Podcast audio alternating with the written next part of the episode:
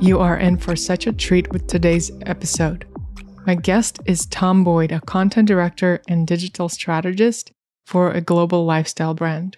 He is also known as Bonus Footage on TikTok and Instagram, where his content helps creators unlock their creative powers, tell better stories, and build brands.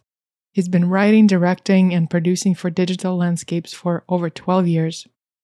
Tom hosts Creators Are Brands, a podcast that explores how storytellers are building brands online from the mindsets to the tactics and the business side. Tom is one of my go to creators for all things content, strategy, motivation, psychology, and I am so excited to share him with you. We discuss how to develop your creative muscle and show up consistently on social media, the balance between playing the social media trend game and what feels right in your gut, choosing creative longevity over virality, how to get started on TikTok if you've been feeling the calling and haven't yet gotten started on it, how to measure the success of your content, and the one vital metric that we don't talk about enough. Tom shares his content creation process, and he also takes us behind the scenes on one of his most popular TikTok series, as well as shares the story behind a TikTok video that unexpectedly went viral. We talk about the importance of choosing yourself over waiting to be discovered, why the key to growing on social media is being generous, the video that led to Will Smith's team reaching out to Tom, choosing internal expansion over external validation, and why it's important to get clear on your goals before creating any content online. Whether you're an entrepreneur, a healer, a coach, or an artist or another type of creative, you're here because you have heard this calling to step up and share your voice with the world.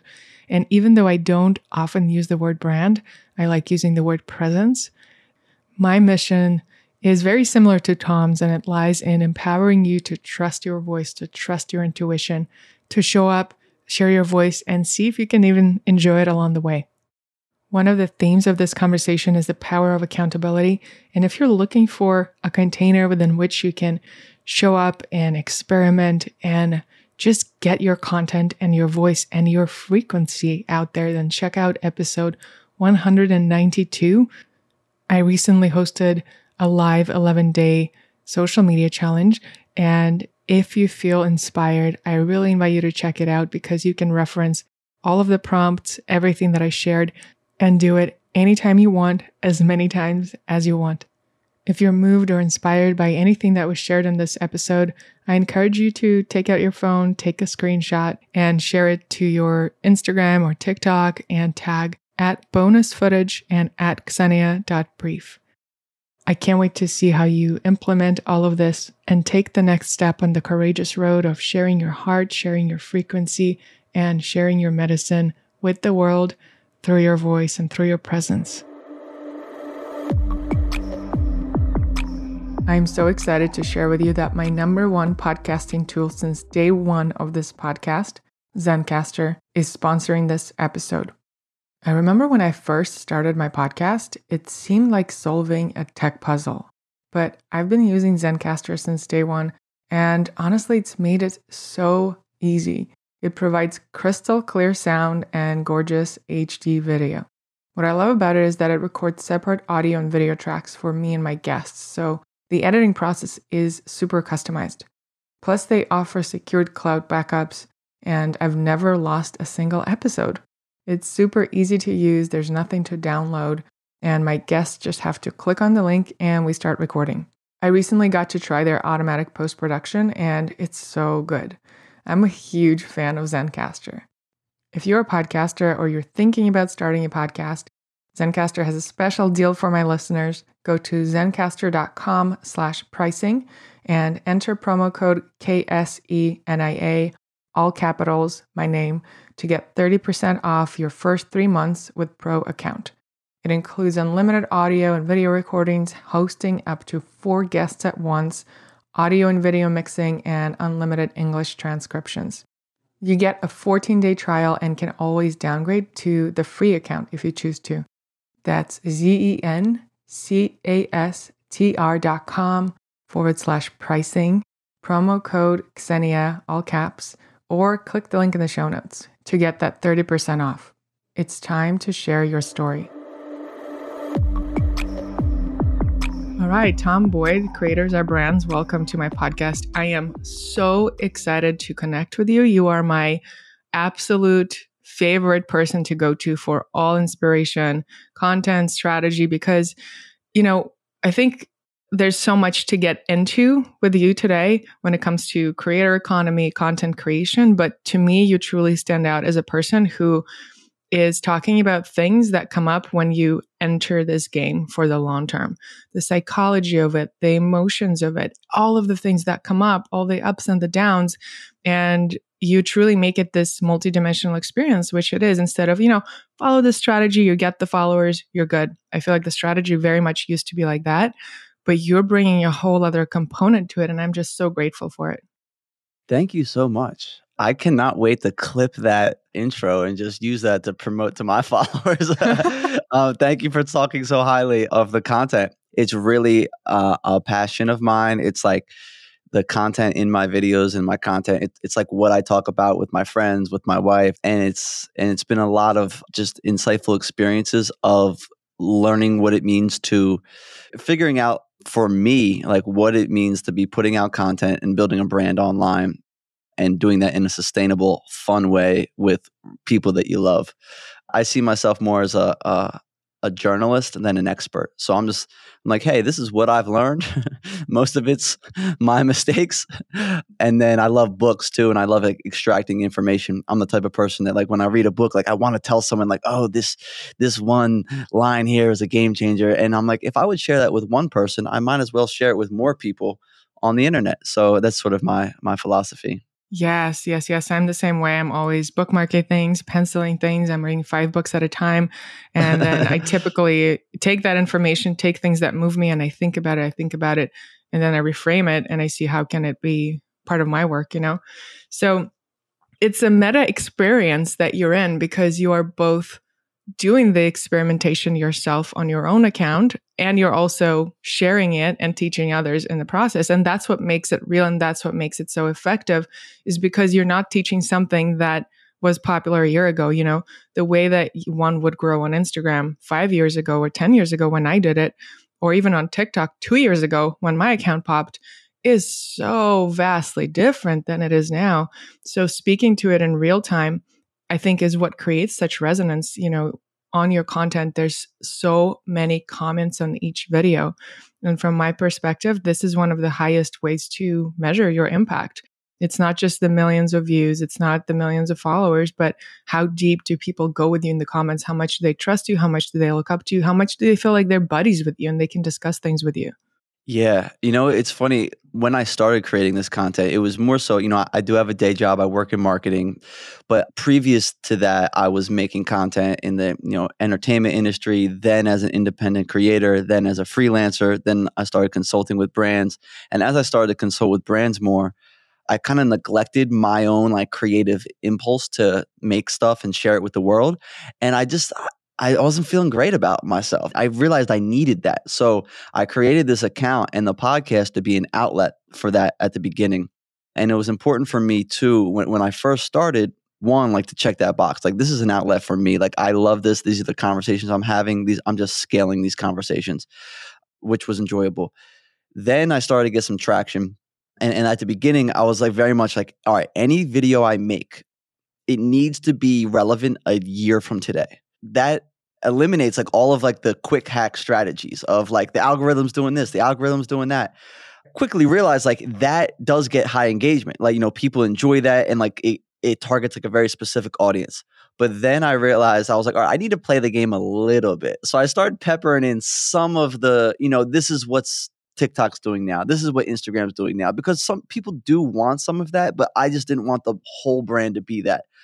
Now, I will tell you where I'm at now I kind of feel filthy when I do that type of stuff. Give us an example what you're talking about. What kind of trends? Yeah. I mean, you see it a lot online. People saying like seven second videos. Do a seven second video, put this song on, put this trend on. That's going to be completely irrelevant a year from now.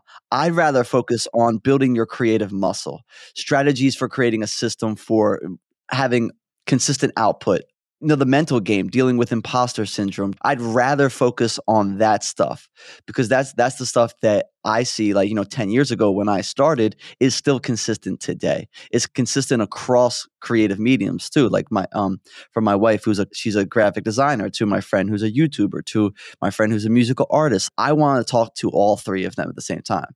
And there's a lot of consistencies between like going from idea to publishing that they all run into so I started to get into doing like more recently because it, you it kind of you, you start to see oh I get more views when I talk about like the trendy stuff. so so I started to do that and then I started doing it I started swaying a little bit too much that way. But now I'm back to like you know I just want to make content for me and the people directly in front of me. It might take a little longer to build the audience, but I'm cool with that as long as I feel better about it. Ooh, it's that powerful choice to not run for the quick reward, which is so tough to do in the social media economy, right? Like the our likes, the comments, you know, percentage of engagement. I'm so happy that brands are starting to talk about it differently as well, but still very much it is currency. And when brands are considering working with creators through third party platforms, a lot of times it's just a matter of math. And if you don't meet the math, there's nothing else that's being looked at. So I think it's going to take some serious retraining of how we approach the whole industry. To we're talking about this off the record. There's a brand that shows up on your feed in pretty much every video. I mean, now you've been diversifying. We'll talk about that too. But there's a microphone brand that you use and that would be such a natural fit. But clearly, there needs to be a person on the side of the brand that also understands the long term game you're playing, the impact you're making, the things you're committed to, that you're not here for a quick viral video, for a quick promotion of a brand. You're here to create long term impact and empower people to do their thing. Yeah. Yeah. A lot of directions to take that.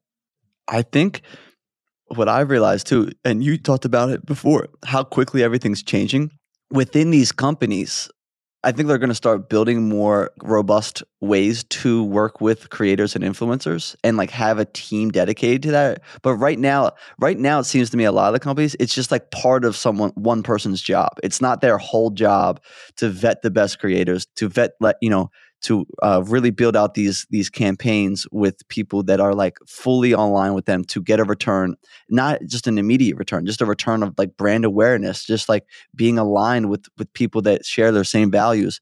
I find it's rare because i get it a lot i don't know if you get it but i've had so many companies reach out to me to do that position like to say hey can you help us get 10 creators? Hey because they see that i speak the language and i get it and I realize most of these companies don't have an in house person for that. They're kind of stretched thin. They don't really know how to um, speak to them and and really know what the trade off should be and you know what what they, they should give them. So I think they're all learning. Like I don't fault them for it, but like I also you know I I did have a conversation with one of these brands and they were like, "Oh, you're charging double than what someone double your following uh, charges," and I'm like, all right, go work with them. like that's fine with me. like, like you got to understand. Like I'm, I'm playing the long game. Uh, I think if you associate with, like, I think creators have to protect their brand. If you're going to associate with me, know that like I'm going to deliver for you, but also I'm not looking for a quick transaction. I'm looking to build with a brand and work with brands that are, are going to invest, like understand their investment of what it's what it means to work with work with me. If that makes any sense. Exactly. And something, you know, also that plays into that is I remember when it was a common practice for a brand to reach out and saying, Hey, we'll pay you X amount for one post. And what I've realized over the years of doing this is for me to use all of the trust I've built with my community over a decade to promote it in this one post is you know, I got to built in the 10 years of trust into the fee, into the exchange. And so I typically don't take on those one off posts because it doesn't feel like an exchange that is joyful and that is true. So now what I'm holding the vision for is one year deals, five year deals. I don't know, 10, I mean, 10 sounds too scary. I'm kind of a commitment phobic, but one year sounds good. Yeah, I totally agree with you on that. And I've realized it too. That's why, like, when I say I'm an explorer, so I was like, I, am talking about brand deals a lot and like how people should monetize. But I came from like the freelancer background. So it's very similar in the sense that you're providing a deliverable. You're it's very much a similar relationship. It just happens to be this content is going on your account. But when I started making the content, I was like, I want to start getting brand deals so I can speak to them, so I can talk about the conversations I'm having with, with, these brands and share that and bring value to my audience in that way. It's been a great learning experience. And, and you quickly see that one, you're so right. There's no, I know a lot of people are attempting to build like calculators and i think that like like pricing calculators and i think that it's definitely doable. I think what needs to happen is it needs to factor in everything. Like like so for example, when I talk to brands, I have a whole PDF of screenshots of comments, of DMs, of emails showing how people were emotionally responded and impacted by my content. That's very different than someone that has 10,000 followers just because they had one random viral video. Like I'm having people making buying decisions, changing their like you know their, their all of their habits around around creative output. Like if I'm doing that for someone, they're going to listen to the resources that I'm sharing way differently than someone that has, you know, double my followers just because they had a random viral video. A hundred percent. So that's why I think you got to show how people are actually engaging and reacting. And that I don't know how you factor that into like a like a calculator. I think that maybe it's like a way on your profile you can show like key engagement moments. Oh, and also I'm sure you too like the relationships you're building on your podcast and the quality of followers. Like you probably have followers that have way more followers than you. You know, like you have key people um, that these people are trying to reach that, that are watching and, and paying attention to your content. Exactly. And it's not, you know, that one person's attention is more important than the other ones, but some people do have more impact and more reach and are actually going to share the podcast. And it's, you never know what kind of opportunities it's going to create. Exactly. Yeah. No, you're right. You're right. I, just said don't measure by followers, and then I and then I said, but you have a lot of people with a lot of followers. I think, yeah, strategically positioning yourself in a way where there's people that are that have this type of connection or impact in this lane in this niche is important. So like I have an one of the accounts that that follows me is is filmmakers and they have like 1.2 million people um, that follow them it's the, the number one Instagram account for filmmakers, and they they share my stuff a lot. And just like having them be like a another source to like another outlet for, to, to, get eyeballs on you know p- potential people that are that are um, paying to be in my content i think should be mentioned in some way for sure and I just want to bring in a full circle moment I just recently had, I know you'll appreciate, when I was in the midst of being a superfood acai bowl blogger in like 2013. I released my own product, the ceramic heart shaped bowl that symbolized self love. And somehow it ended up in the hands of Victoria Secret Angel, Romee Strijd, this beautiful Dutch girl who's now also an influencer, a woman really, and she posted about it and she tagged me. And she had millions of followers back then. And I remember waking up to like a slew of new followers. At some point, there was a Vogue feature about what she eats in a day in Vogue Paris with my heart bowl in it. And it was like a whole thing, you know, and I used it for a long time to pitch the heart bowl into other places. And it became this like brand recognition point that is priceless. And just the other week, I was flying from Europe to New York and I was in Amsterdam in the lounge and I see her there. And everything in me just kind of freezes. And my heart starts beating so fast. And I come up to my husband and I say, Oh my gosh, I really want to tell her how grateful I am. She really made such a difference for me and like truly believing in myself and feeling seen and feeling supported by the universe through her.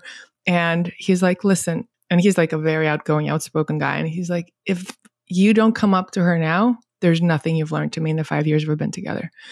And I kind of braced myself. I took a deep breath and I came up to her and I said, Romee, I love you. I'm just so grateful for you have no idea what impact this one thing had on me. And I just said, have a beautiful day and walked away. And she was like, oh, yeah, you're breakfast criminals. And it was like this full circle moment of just like such gratitude. Oh, that's so amazing. That's so amazing. And that's why, like, I talk about this a lot in my content that all it takes is one view, one person to see your content that can be like a game changing connection for your business, for your brand, for like a lead. I've seen it multiple times where people land full time jobs. They get these huge contracting opportunities that then they can pay their whole team on because of like one key person somewhere was impacted by it. And like, you know, you had this one key customer that then it kind of, it, you know, helped you position your brand, got that social validation. Cred.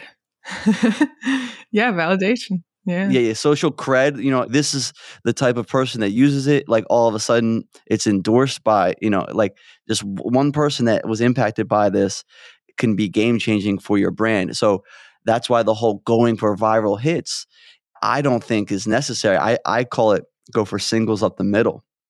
And I learned this because I, I like sports were very much like a part of my childhood and baseball was one of the sports I played. And my dad would, would talk about singles up the middle, go for singles up the middle because when you swing for home runs, all your mechanics mess up. Like you drop your shoulder, you uppercut, and you start mm-hmm. striking out when you swing for home runs. But when you go for singles up the middle, your fundamentals are right. You're focusing on the you know the mechanics of swinging the bat, um, and and like just the reps of like yeah of focusing on like the key things that are going to get the bat on the ball right? So i liken that to making videos. If you're swinging for viral hits like you start reaching you start doing stuff out of your character you start you know like uh sac- like sacrificing elements of your brand that you don't want to and then that becomes your whole brand. So i'd rather go for like what's true to you. What what would you say to one friend? What would you want to tell one person? Because every now and then when you're going for singles up the middle you get enough bat on the ball that it goes out of the park. And you have the foundation of that brand that you've been building with the singles up the middle. So when more people come in from that home run, they have more content to go to. And in the process, all you really need is one key person, one key share, one key uh, inflection point for your brand to take it to another level. So, first comes the discipline of content. And I definitely want to know more about your process. Why don't we actually go there? What is your discipline? How do you create so much content? Do you batch it? How do you come up with new content formats and decide like how far out to go? So right now I'm actually I'm in a, a moment on my content that I'm actually experimenting because I kind of got in a flow of doing, you know, sort of the same style stuff for about 6 months. And then I was like, you know, for me, I don't know about you, I I know most creative people they need a little bit of variety every now and then. So for me, I was like, I'm gonna do the next 100 videos where I this is this is how I think about it. I'm going to make 10 videos at a time, totally from like what my gut and intuition is telling me to make. Uh, and then I'm gonna look at those 10 videos and say, what did I learn? What worked? What was enjoyable? And then I'm gonna make another 10 and I'm going to do this to 100 and let that inform my next, you know, and, and, kind of look at that as a whole sprint, like a creative sprint for like this chapter for my brand, for especially for the short form videos. And that's freeing to me because it has a, bit of a, a constraint, you know, the 10 videos at a time, look at three things that I learned. Like, okay, like why did the like maybe three out of those 10 work? Then I say, what worked about them? Was it the hook? Was it this? And then say, what did I yeah, did I enjoy it? Would I want to make that again? Because some of the stuff I'm like, it worked, but I don't want to really like I like I saw that it attracted a bunch of followers to my account that I actually might not enjoy my, the future content that I'm making. You know, is, is this actually attracting the right audience? So I'm really seeing it as an experiment. So that's right now. But in a perfect world, when I'm creating content that is like the most enjoyable to me in my style, it's very talking head. Um, and I realized that a lot of these types of videos can all blend together.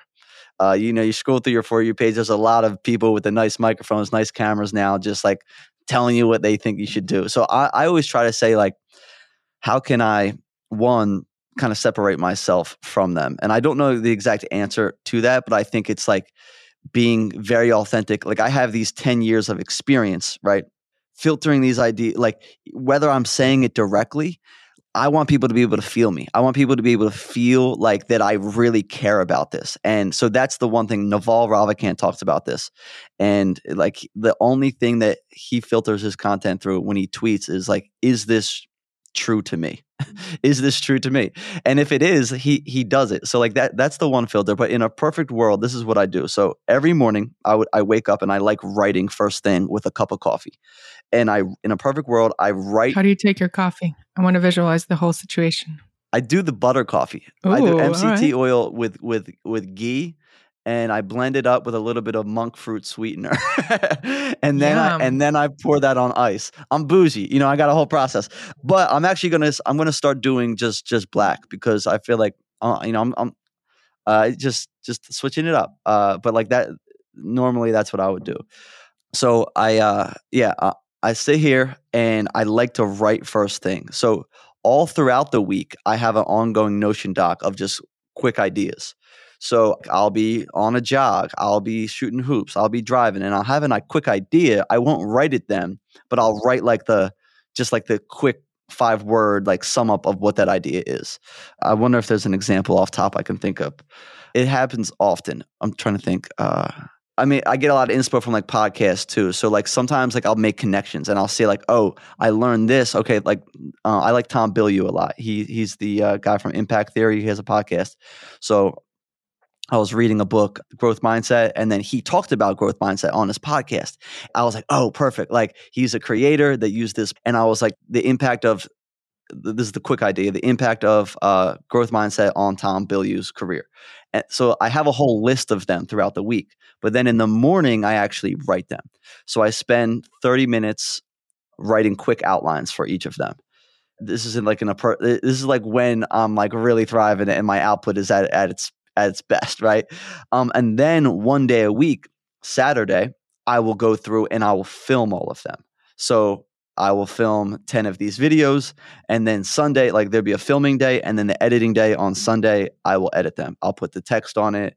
Uh, at the beginning, I was doing more thorough edits uh, where like every single scene uh, like had like a video or an image pop up and they were taking much longer i realized that they might not be like the game on short form content is consistency and that was kind of creating a bottleneck. So i've kind of simplified my edits to just one or two pictures and and and just text that pops. I've been experimenting no text. I've been experimenting just the headline uh, into the phone but in a perfect week that's what it is. It's ideas throughout the week from stuff that i uh, like just inspires me.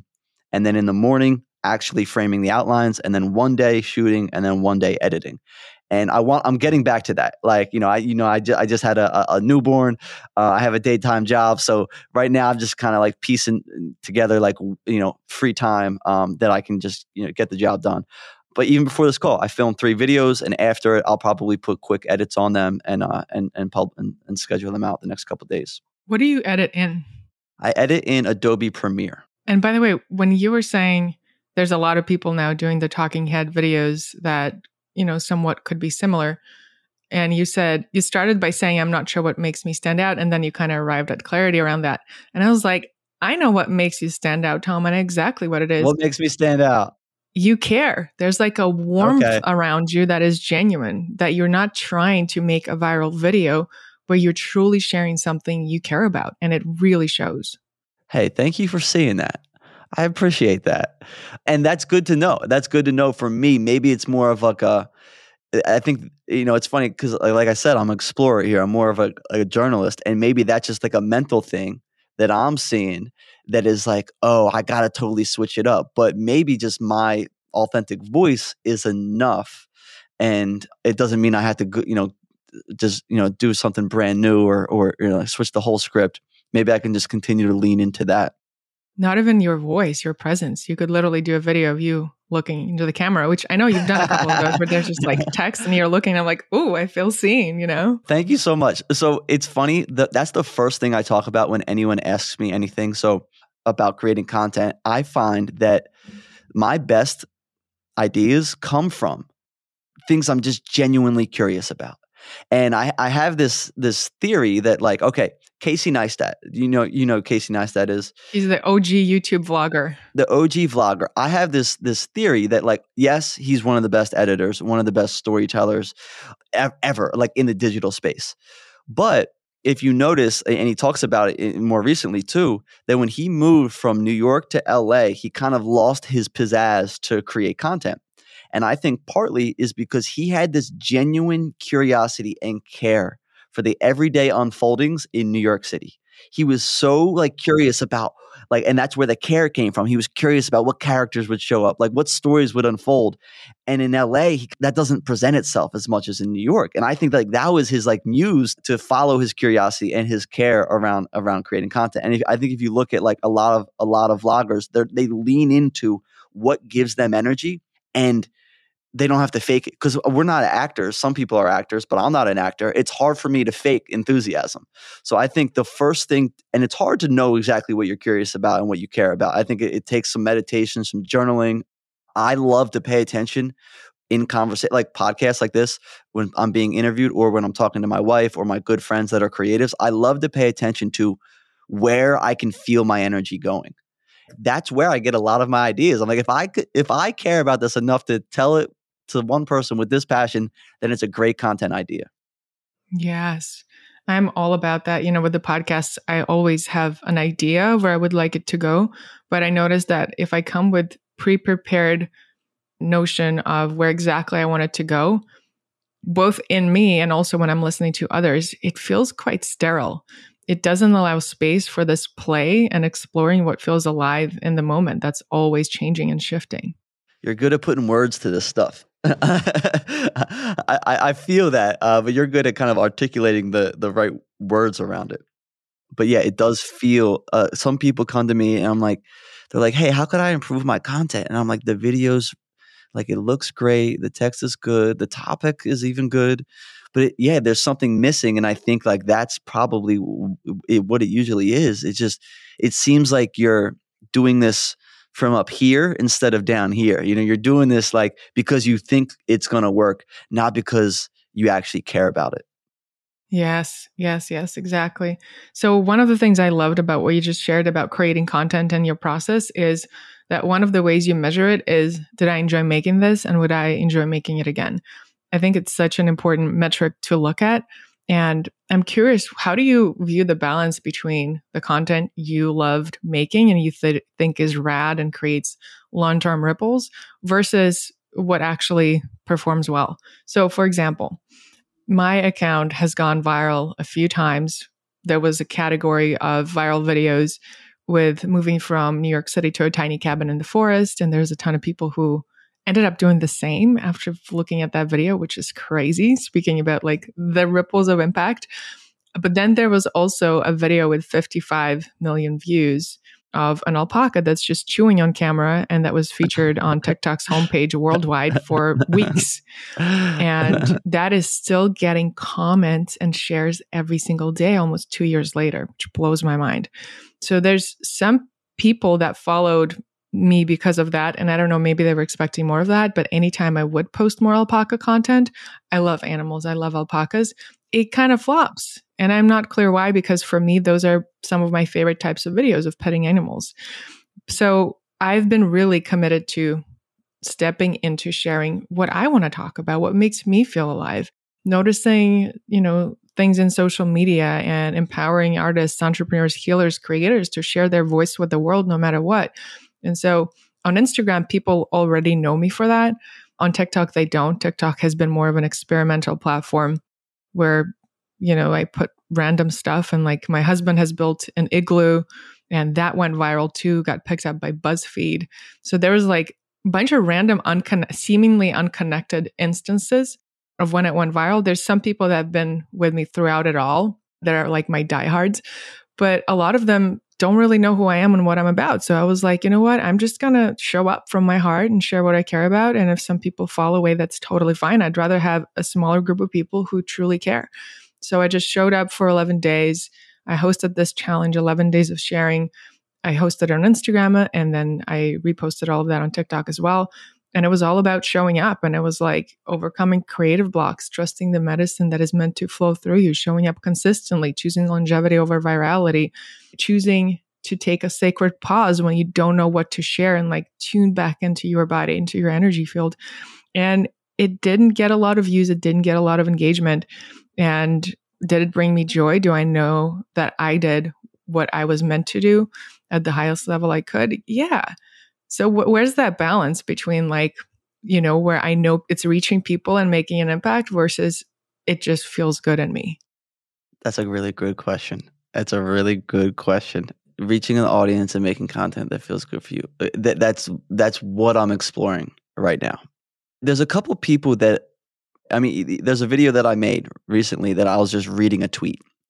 And it's like such a humbling like thing because I put all this time and energy into these other videos and the and and they'll get 700 views. And then this one is at it's almost at a million. And I'm the only thing I'm doing in the video is reading someone else's tweet. It's not even my idea.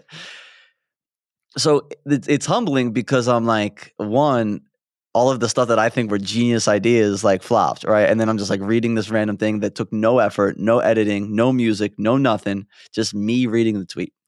But at the same time, like I I look at it and I'm like, all right, part of my like mission is to provide these insights for content creators to to thrive, to enjoy the process more and to eventually build, you know, some sort of sustainable income off of their brand. And so I kind of position in my mind that I'm more of like a curator of ideas than a creator. So I'm like, all right, if I think that this, if this tweet moved me and I would text it to someone else and I would share it to someone I might as well say it to my audience. And like that's all I did. Like that's why I did it. I was like, I'm turning the volume up on something that I think is insightful, even though I didn't come up with it.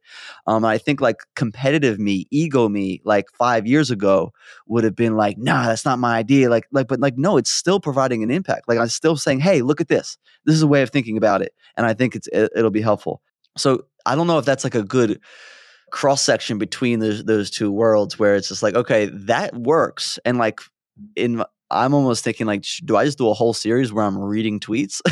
um, because like that's getting like a wider audience, and then maybe some of them will continue to stay and uh and and look at what I'm um the the, the other stuff that is like more original and like these these more clever ideas. That's that's what I'm trying to figure out right now myself. Um, and I think that it's it's de- definitely individual to to each person's experience. Like for you, like some words that jumped out to me, you like the reason you filmed the al- alpaca. You saw you had this experience that you wanted to share. It was interesting to you, and because of your interest from it, like the angle, the timing, the day, like it meant a lot to, to people. Like just um, it, it, gave people seven seconds of like you know to to get out of their own heads and just enjoy this this beautiful beast and like um, enjoying some was it eating grass. It was chewing to the beat of a music. It's paused and then looked you straight in the eyes and then continued chewing. Nice. And it was the remember Mi Pan? Mi Pan. Yeah, yeah, yeah, yeah, yeah. That's one of the things that created the trend. Yes how those videos are popping off or, or that one did and then the other ones didn't. You know, you know, you know what else I learned about especially TikTok is I don't know if they do this. It's kind of a conspiracy. Colin and Samir were talking about it too.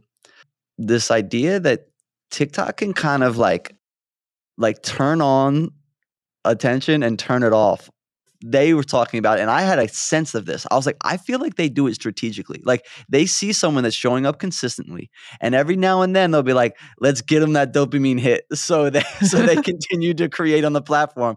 And I don't know, I might be wrong because eh, if you start a new account, that's true too. Like if, if someone like posts like ten videos, usually one of those first ten, they'll be like, "Okay, this person's showing up. Let's give them that hit." I have noticed that. Yes once you get that hit, you're like, oh, like my attention's here. And that's sort of what pulled me off of Instagram. So I was posting on Instagram Reels. That was actually my initial mission with bonus footage. Then I was just like, all right, I'll repurpose them and put them on TikTok. And then like one of the first 10 videos popped off and I was like, all right, this is where I'm putting my attention. It's a great question. How do you focus your time? What I would say is continue to come back and like like Naval said, is this it also depends on the business too like what your goals are on social media because everyone's goals are different. Some it's just build a following so that they can sell this certain product in this specific space. I think it all depends on sort of your goals for what these like views and engagements are actually leading back to. If it's just a like if you're just having fun and it's a playground i say post whatever the, whatever you want. Uh, if it's to get podcast listeners i would try to you know, when you make something say, if this goes viral, if this blows up, will this attract the type of audience that will end up engaging in my podcast? And that's sort of my that that's how i positioned my goal for my shorts now. It's i want my brand to be built around the creators our brands podcast. So when i make the shorts i say okay if this video does well will it attract the type of audience that could eventually be interested in the type of guests that i'm interviewing on my podcast those are all very great questions. And one thing I've noticed with TikTok, even when there's a direct overlap of what goes viral and what the podcast content is, for example, when my series on moving out of the city to the country, buying a tiny cabin, this piece of property went viral, I did have a couple of podcast episodes that were all about that move. And yet the conversion between TikTok and podcast wasn't that visible. I find that it's even easier to get people from TikTok to Instagram or to YouTube than it is to podcast because podcast is a whole other beast. yeah. A podcast is a whole nother beast. You're asking someone to go from like a very short form, like 17 second video to in a, an hour long conversation. I think what you might be running into there is uh like that that is that like when I think of that content, it is relatable. A lot of people think about either one of those two things. It's either moving into the city or moving out of the city. So a lot of people are probably looking at it to be like, is this a good idea or is this a bad? You know, like they're forming an opinion around it. They might not actually have any interest in doing it though.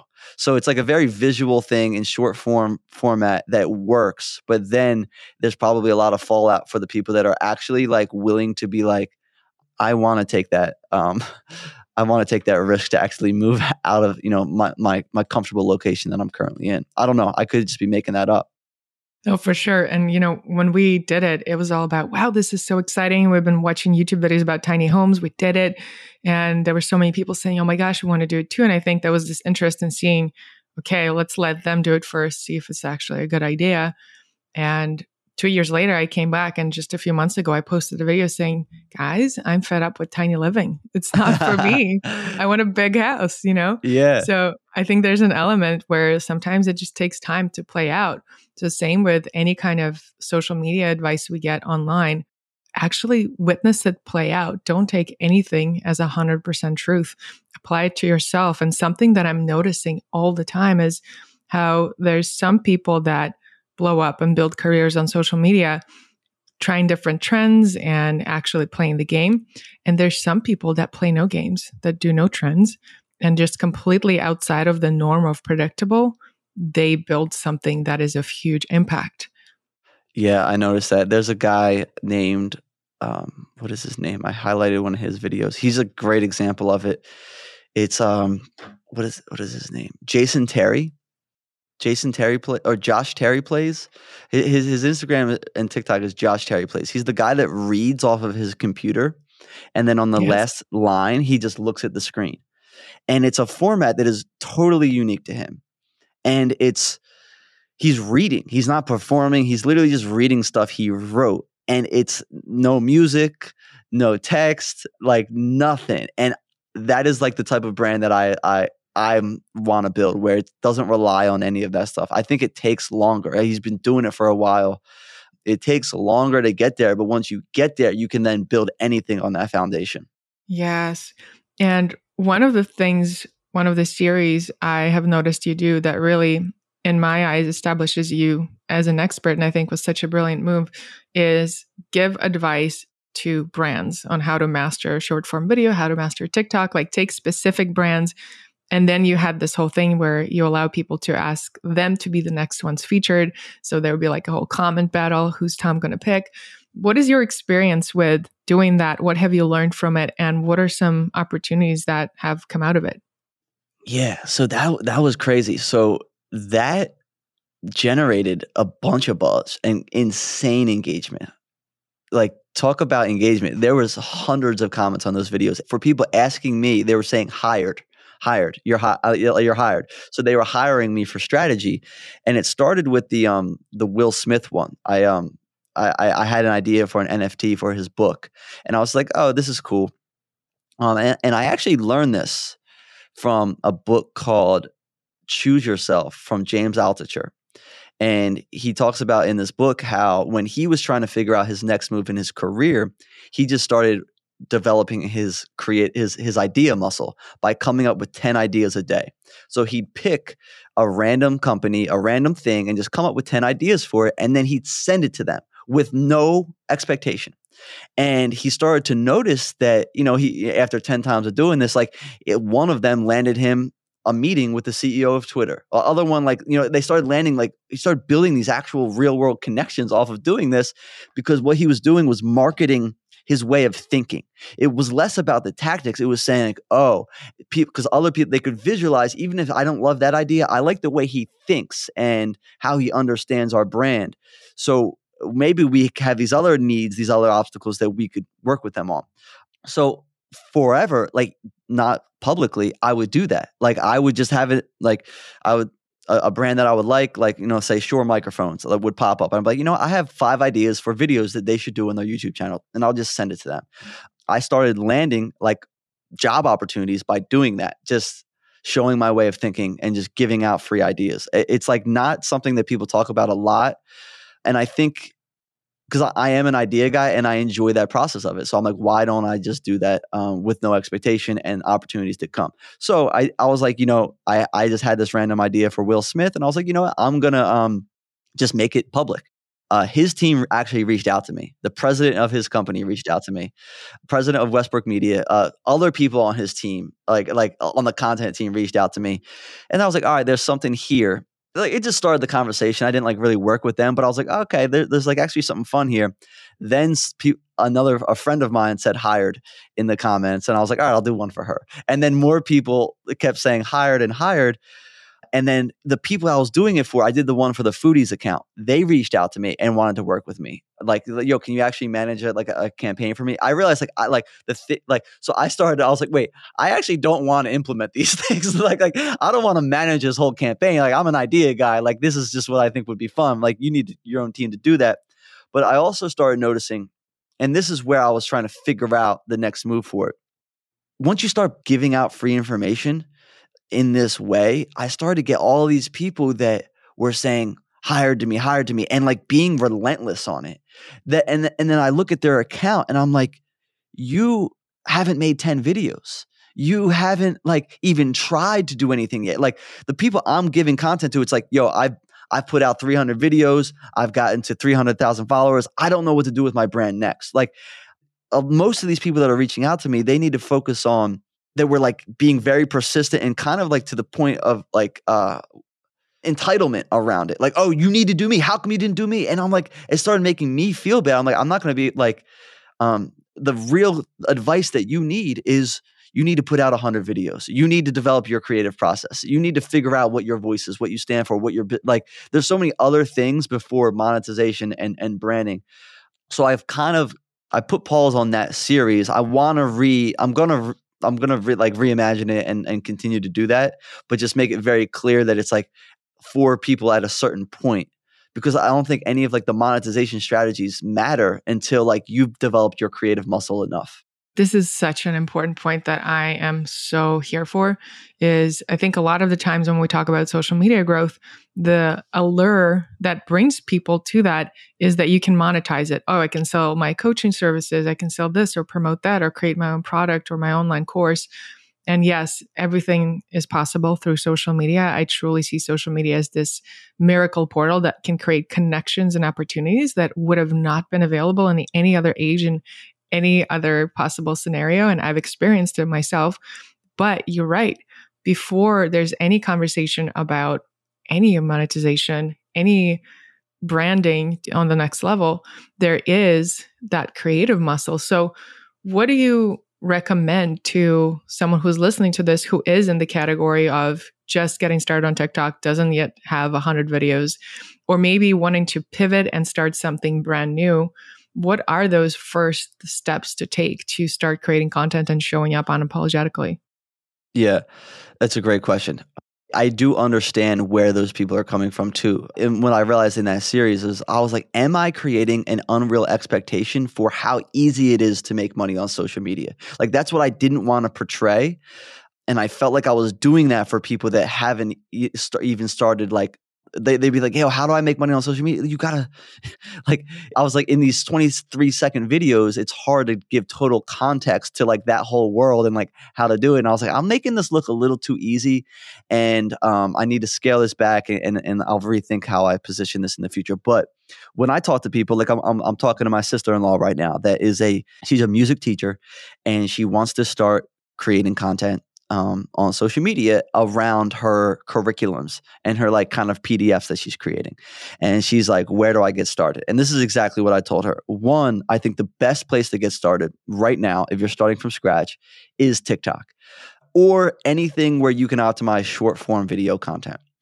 Uh, that's what all of the platforms are vying attention for if you're a writer, I would go on, and you don't want to be on camera, I would go on, um, I would go on Twitter, but that's not really, I don't really specialize in that, so I'm a little biased to the short form video on on TikTok first, and the reason being is the ability to get this content in front of a new audience and how quickly it learns who your audience is. This is what I told her. I said, you need to make right now because she's never made a video before. This is someone that's never made a video before. I need you to make 10 videos. That's all you're not going to think about the structure at all. Just make 10 videos, like, like I said earlier in, in, in the activity, that are exciting to you around the information that you know, eh, the specialized information you know as a music teacher, as someone that creates curriculums. And so she's doing that. So, what we're going to do after those 10 videos, then we're going to talk about form. It's like, so if, if I'm learning to shoot hoops, right, you got to take like, you know, 50 shots just to kind of feel what it feels like to not be able to make them. and then you can start teaching with that example. So then it's saying, oh, now you got to keep your elbow in. Now you got to stand here, position your feet this way. So I say, get out there, get on the playground, make 10 videos without thinking about the engagement, the views, the structure, the lighting, anything. Just make 10 videos, get your creative muscle primed for output output first, and then we'll look at them. And then we'll do another 10 videos. I like these 10 video sprints because in my creative mind, like, yeah, the goal is to build a, a library of 100. And then by 100, if you make these, these, these structural changes every 10 videos, you're going to be 10 times better or 30 times better. I don't know. Like each time you're getting, you know, a little bit better. But with that constraint, 10 videos, don't worry about the engagement views. Just the whole thing you're measuring on is output, creating them and putting them out, and then measure. And each time you'll refine it a little bit more for your audience, for your specialized knowledge, and then also for the form. So I use this analogy. I don't know how you feel about the sports analogies, but like Steph Curry, he could be he could be practicing a lot, right? But he could be practicing trick shots and like around the back and like all this stuff. But no, he practices elbow in, head behind the ball, and, and like he starts mastering the form with the repetitions. So as you make more, you start to learn, okay, if I'm going to optimize anything in short form video, and this is what I believe, it's the first three to five seconds. So spend 90% of, like, have a good idea, but then spend 90% of your time thinking about those first, even if it's 10 minutes, spend nine of those minutes thinking about the first three to five seconds. um, so that's what I would say for the next 10 videos. Focus on the, th- get really good at that hook and then look at retention time for the next 10 and then each time like pick one thing that you want to get better at and and and just keep and, and keep working on that. Uh, and then it becomes second nature. Like right now making videos for me i don't really have to think about it. Like steph curry in fourth quarter he doesn't need to think about all those things. He just gets the rock and puts it up um, and and he's golden. So that's what i would say. Do mini exper- a mini experiment then say that goes for 90 days. Then look at that and say, that was 90 days where I learned how to be a better communicator online. I learned these useful skills that, regardless if I continue to go with this brand, I can use for anything else, right? I call that failing with upside. So, even at that point, you could look at it and say, okay, at least maybe I don't love the direction of this, but I think you'll have enough insight and information to know whether this is something that feels good to you. Like I like being on camera. My wife doesn't like being on camera. So something that she quickly learned is when she makes content, she wants it to be over the shoulder and voiceover only. And that's fine. That works for her. And you can only figure that out by testing. And you have to give yourself that grace, that that ability to fail forward by just throwing stuff out there and figuring out how it feels to you, what works, and figure out the metrics for what works means to you. Could be like I got you know 50 comments over these 50 videos that told me hey keep going. And, and you'll get a sense of it too. You'll start to get dms you'll start to get people reaching out for you to be on podcast uh, it's not always the amount of views or followers. It's people saying like hey this changed the way i thought about that and uh, and i think you should do more of it I just realized what the other thing is that makes you stand out, Tom, and why people love following you. what? Run on sentences? Baseball analogies, basketball analogies. Um, yeah. On top of all of that, it's this game can feel very lonely, and you make the one who is in your community feel like they're not alone like someone is also doing it you're walking alongside them you can hold my hand you know as i'm feeling lost i know that when i am feeling like whoa hold on i need a reset i need some social media inspiration i haven't posted for a week where am i going to go i'm going to go to tom because i know i'm going to come away inspired and, you know, for me, it also comes back to this idea. I love that you brought this book into the conversation, Choose Yourself. I haven't heard about it. I'll be checking it out because that's a concept I've been sitting with so much after hosting the 11 days challenge and showing up consistently once or twice a day. Then it's kind of slowed down and I'm not showing up as consistently.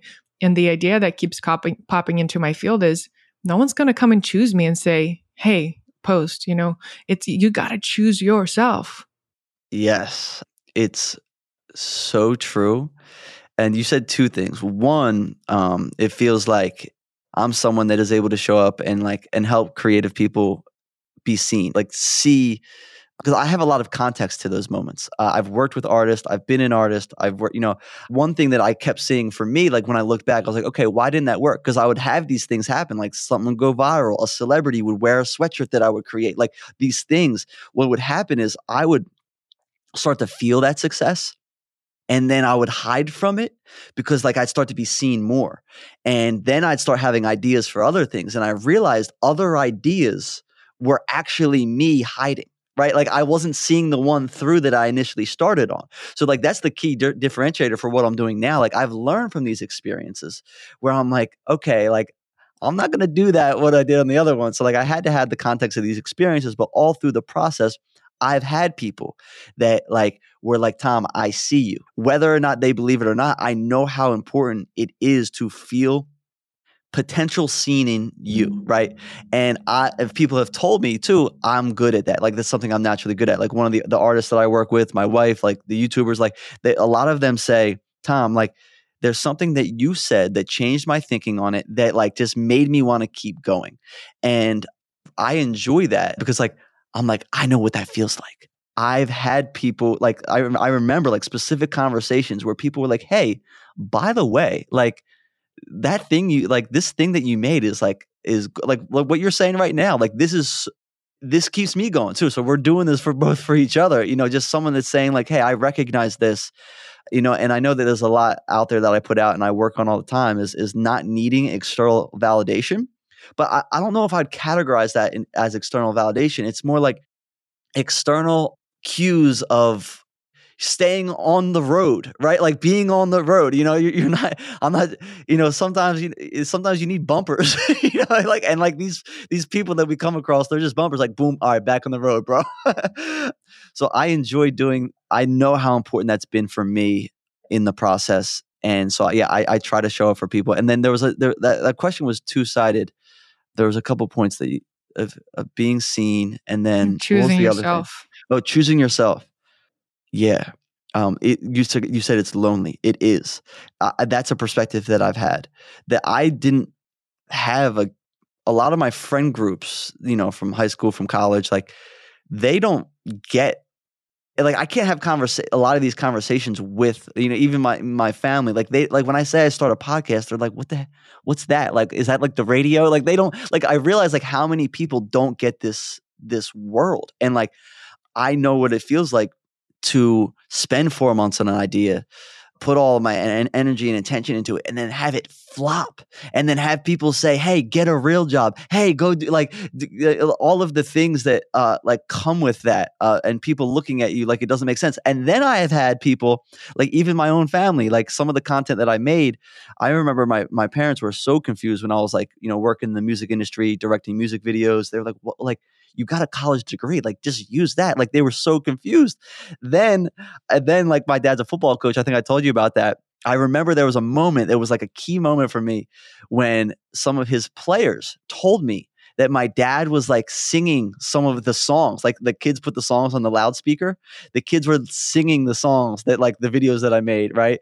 And I was like, I feel that too. Like like actually getting that stuff to be seen. And I'm like, there's no change besides choosing myself along the process. Because a lot of a lot of people, you're not going to have these people in, in your corner that understand your vision. Like you can only really see it and it's up to you to go for it. And then a lot of times it's action. It's not people that like didn't believe in you. It's just hard for them to get it because it's not something that they would choose for themselves. But you choosing it for yourself and and going through with it is can be very very lonely in the process.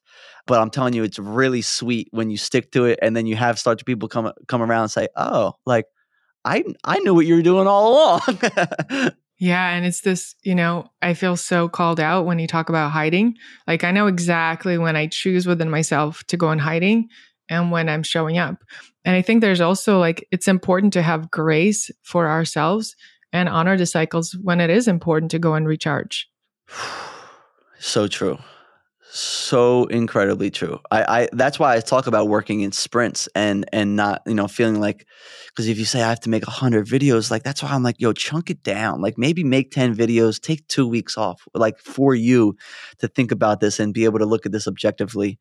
I do that a lot. Like this weekend we're we're getting an Airbnb. Me and my wife were just going to get we're like we we need to just go put ourselves in different surroundings. You know, that's when we, we kind of come back feeling like re-energized, like just seeing different stimulus. It always helps us. So like that's what we're doing. Um, and even even this week, the last two weeks, I haven't made that much content. And it's because I'm like kind of in that mode right now where I feel like I'm just kind of like pulling the slingshot back a little bit, uh, just so I can like kind of let go and, and, and kind of go in, all in on the next sprint. Yes. My friend Allison Charles, who's been a guest on the podcast, calls it the sacred pause. She's someone who is an author and a shaman, and she will take like three or six months off social media completely. And she really just honors that. And I think there's power in trusting that you don't have to be showing up every single second of every day to stay relevant and to stay in the conversation. It's so important to track your inner awareness and to be in connection with with what makes you feel alive so you can actually hear the cues when they come in because there's always coming in. If you're in the river it's hard to see it but if you're standing on the outside you start to like, you know piece together like okay this is how i'm feeling. This is entirely exciting to me. And sometimes too once you start to get traction you realize that opportunities are a lot of opportunities are distractions and you have to get good at setting up those boundaries and saying no to things so you can continue to to focus on like the things that matter and are moving the needle forward. Yes i'm so happy you brought that up because i think it goes in the bucket of those external validations that long term aren't that important. Some opportunities will be there for validation. Some opportunities will kind of just like dangle the candy or however you say that. The carrot the carrot. Thank you. Yes. but some of them will be there in my experience. They will come in and they won't come to fruition and fully manifest, but they will come in to say, keep going. We see you. This is not the one. This is not the 100% aligned opportunity, but this is your indication there's going to be more. Keep working at it. Yep. I totally agree. I totally agree with that. That's, that's very true in, in my experience. Yeah. Th- there's a couple things too that like, couple years ago this would have been like the dream opportunity but like right now i think that this would throw me off all my momentum off track for the things that like are truly fulfilling to me and, and that's creating my my own content. It's funny like we talked about that external validation too. I'm trying to find figure out the balance of because th- I, I, think there's a difference. There, there's like a there's like true artists and then there's creators. And i think creators are in the middle. I think artists they are more individuals who create entirely for them. This is very uh, generalization, but like creators are people that try to find the intersection between like their stories, their experiences, their their creative direction, and what can entertain, inspire, and educate an audience. So I tr- often try to find the balance of like how much do I pay attention to the comments, to engagement, how the world is responding, without letting it sway my beliefs and like my alignment and and throw me off course. I don't know the answer for that and like um, that's what i'm continuing to explore. A lot of musicians too they'll come to me because i worked in that that industry for a while. They'll like ask for direction and, and like the first thing I, I sometimes i forget to ask is what are your goals for this? Are you just wanting to make music that is exciting to you or do you want to make a pop hit? Because uh, it's very different. Like a pop hit is like you have to factor in um, what's catchy the format of the the biggest pop songs and like really study that space but if you just want to if this is uh just fun for you I don't like make a 10 minute song. Like, don't put any hooks in that song. Like, it, you know, it's very different. Like, so it's like, it's hard to give advice for everyone, but the, uh, most of what I'm talking to is creators. It's people that want to build an audience online and have some sort of impact in a way that like the audience is responding to it and saying like, Hey, this moved me. Uh, I got value from this in some way. And you have to think about how people are responding to it without letting it, you know, you know, this is where it is. I think it's it's information, but it's not an indication of your self worth. I think some people can look at, oh, no one responded. Oh, I'm less than. I'm not this person. You know, I'm not like a good creator. No, it's just information. It's just information. And there's a lot of factors that go into it. Like maybe, you know, TikTok just wasn't pushing that this day, or maybe the hook wasn't working. And and I've like maybe if you change this one word, it would, you know, like there's so many factors. Eh, and if you just look at it as all little information on this experiment to create more valuable stuff for your audience, I think that's where you can set it up for for longevity.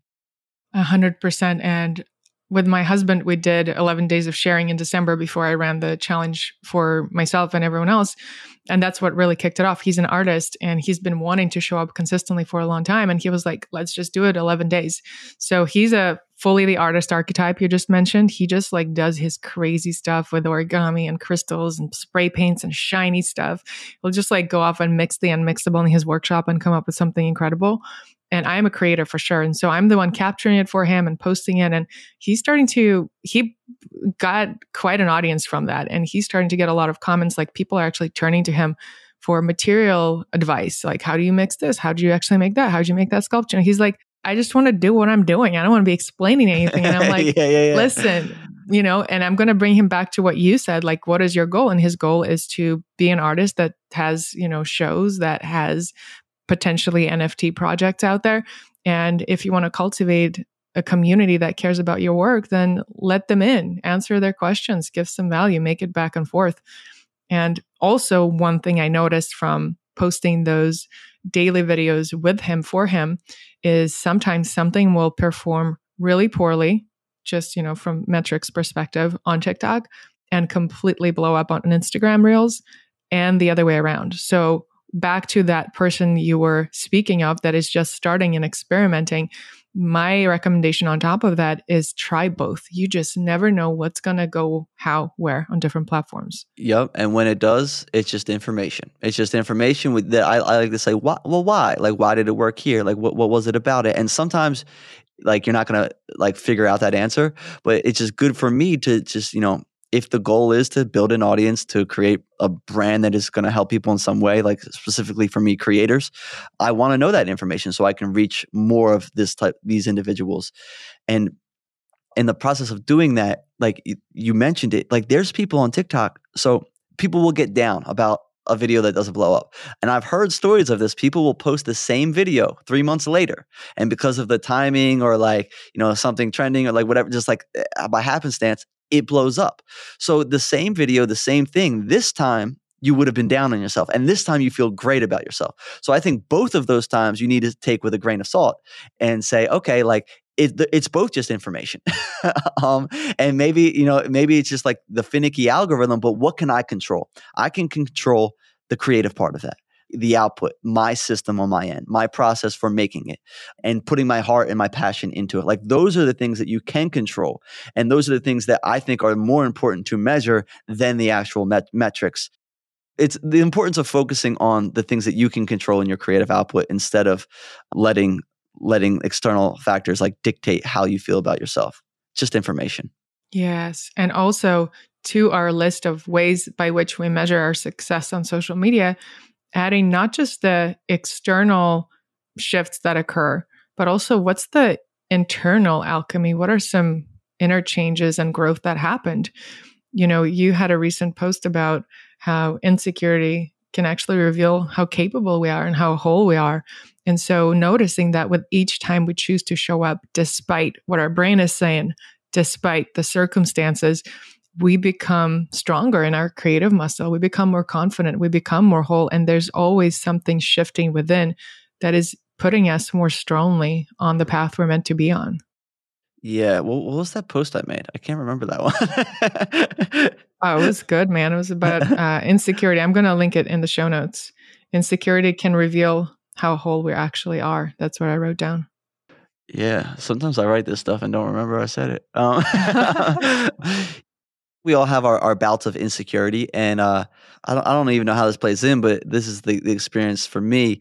My older brother right was like an all-star athlete like a very good looking dude got all the attention literally like could do no wrong and he was like a he's a really good guy he's like the type of dude that just does the right thing no matter what and i'm like the middle child and i'm like looking at him and i'm like i'm playing all the same positions as him i'm wearing the same clothes I'm, they're literally calling me little him little richie and I'm like, I gotta switch it up. Like, like I started like I was like, I'm playing the same position, so that's why they're comparing me. I'm wearing the same clothes, that's why they're comparing me. I started like just started. I was like, I'm gonna start experimenting with like different sports, different positions, different clothes, and that was me just trying to figure out like who I was in the pro- in, in, in the process. I don't even know how this plays into it. I don't know why I went to that story, but like I was very insecure because I was constantly letting the world looking at the gap between us in the process, I started to figure out the gain of like what I did have. And like, not that I needed to like do those experiments because like it, it, took me to do those experiments to realize that I was very much my own individual.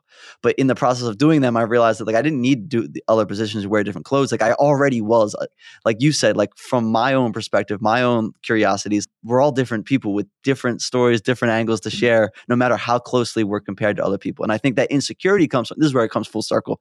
Insecurity comes from comparing yourself to, oh, this person made a very similar video and blew up. This person they already have a hundred thousand.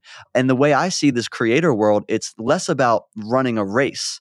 Like in my story with my brother, I was running a race with him and people say run your own race. I don't think it's a race at all. I think it's a hike where everyone has different starting points. Everyone has different missions. Like on a hike, when you go to a park or like a, you know, you know, anywhere where people go and do these hikes at like you know natural parks, you don't know where they started. You don't know where they're going. You don't know where like like everyone has this different experience, and in the process, there's no competition. Like if I if I'm walking by you on this hike and I say, hey there's this watering hole down there. You got to go see it. It's not like, oh, he saw it first. Like, I'm so mad. It's like, okay, cool. Go explore that. It's just new information that we're all learning together on our own individual hikes. So for me, I had to learn that like we're all hiking our own hike and like once i started to process that framework i stopped comparing myself and, and having insecurity around other people in their quote unquote races yes and you can follow trends you can try similar formats to what people are doing but in the end, ultimately, what's going to make you stand out is the you-ness, is the essence that is unique to you, is the unique medicine that you are here to bring on earth. And sometimes it is, you know, trying to be someone else that is going to reveal that to you, that contrast. I think sometimes getting off track is a vital part of the track. Yeah, that's so true. That's so true. Tom, I feel like we could go on for ever. You totally could. Uh, and I ramble too. I go on. Feel free to cut out or you can leave it all in too if if if if you don't edit that much. Like I don't I think you talk about the you-ness and I think that you know a lot of people see the scripted videos and and on on the shorts and they think like, "Oh, he's really clever off top." You know, uh, I'm just trying to figure out this stuff just like any any other creator out here. Um, and I think on social media we see like the edited, pol- polished version. So that's why I appreciate you having me on be able to share some of my ideas in a long format and share some of my my my meanness meanness i appreciate that tom. And one thing that i want to invite you to share if you feel called to before we wrap up is either what creators our brands means to you or anything else that i didn't ask you about that you feel called to leave me and the listeners with yeah. Uh, so Creators Are Brands is my podcast, and it is the the thing that I'm building my brand around. I love these long form conversations, and it comes from comes back to that journalistic side of the brand. I see people that are doing well online, and it, it combines two things the creative muscle and the entrepreneurial side like i think creators are very much they're marketing minds that have like a business sense to them and they're storytellers the ones that do it well when I meet someone like this at a party or like randomly or like through a friend, I just love, I, I have so many questions. So I was like, I'm going to make an excuse to ask these individuals questions about how they're building brands online. And that's what the show has been. And it's getting some really great traction, getting sponsors now, getting a lot of people like from big, it's mostly creators, but I'm, I'm getting a lot of founders and uh, founders of companies in the creator economy reaching out to be on the show too uh, so they can kind of share because a lot of them, a lot I'm seeing a lot of creators are becoming founders of these companies, and it kind of comes like this this beautiful both sides of the world, like these people that are building these tools for the creators to thrive, and then the, th- the creators themselves that are saying, "Hey, this is what I learned and I'm selfishly asking them questions so my audience can eavesdrop in and and get some answers too as they're trying to figure out clarity for their next move in their creator brand. So I would love if anyone that's listening to this to go check it out. It's on you know all the platforms or creatorsarebrands.com. And uh, yeah, send me a DM at bonus footage on Instagram too, or comment. And uh, if you have any questions or ideas for the show, I love that. That's exactly how I reached out to you. And also, if anyone's curious about Tom's full backstory, which is a pretty epic origin story, it's on the podcast as well in long form. We didn't get into it this time, but it's on the podcast. So if you made it this far, make sure you check out Tom's podcast. I'm going to link to some of the things that we shared about in the show notes on kseniabrief.com. And I hope really for everyone who's listening in this moment, my hope for you is just take all of this and act on it. Don't just like take notes, leave it for one day, go and make that video, go and put this in your calendar, do something, and then tag us both. We want to see it. I would love that. I would love that. Yeah, that that one thing that's been in the back of your mind give yourself a, a, small time constraint and say, all right, by next week, I'm going to finish this. I'm going to put it out and I'm just going to look at it as, as information. And I, I would love to see, I would love to see people that are like sharing their ideas and connecting with their core audience. And hey, I got to thank you so much. You're a great interviewer. This was a great experience being on your show. I've been on a lot of podcasts. You're very insightful, uh, great. You don't just hear, you you you listen, and and you break down, and it felt uh, there was great flow to this whole structure. So thank you so much. You're great at what you do. This podcast was made on Zencastr.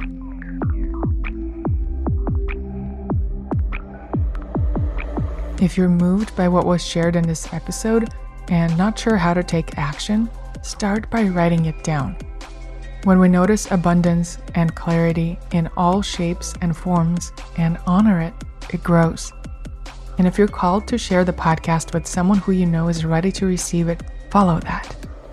Find all episodes, show notes, and current offerings on kseniabrief.com. Subscribe to Ksenia Brief Podcast on Apple Podcasts, leave a rating and a review, and take one deep breath into the knowing that's already within you.